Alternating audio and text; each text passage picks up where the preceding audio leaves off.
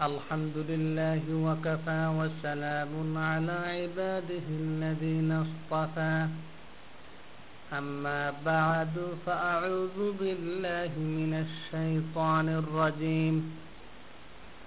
وقدمنا إلى ما عملوا من عمل فجعلناه هباء منثورا. اللهم صل على محمد وعلى آل محمد كما صليت على إبراهيم وعلى آل إبراهيم إنك حميد مجيد اللهم بارك على محمد وعلى آل محمد كما باركت على إبراهيم وعلى آل إبراهيم إنك حميد مجيد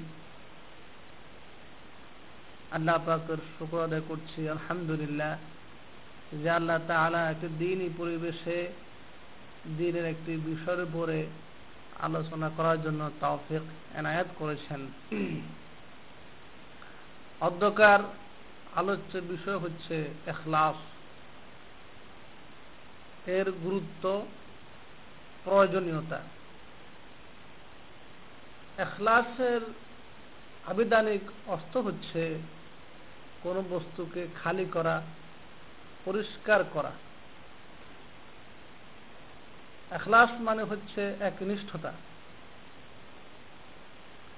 এ জাতীয় শব্দগুলো বলে আমরা এখলাসকে বোঝানোর চেষ্টা করে থাকি। মূলত আমাদের দেশের সাধারণ মানুষ ইমানদার মুসলমানেরা এখলাসকে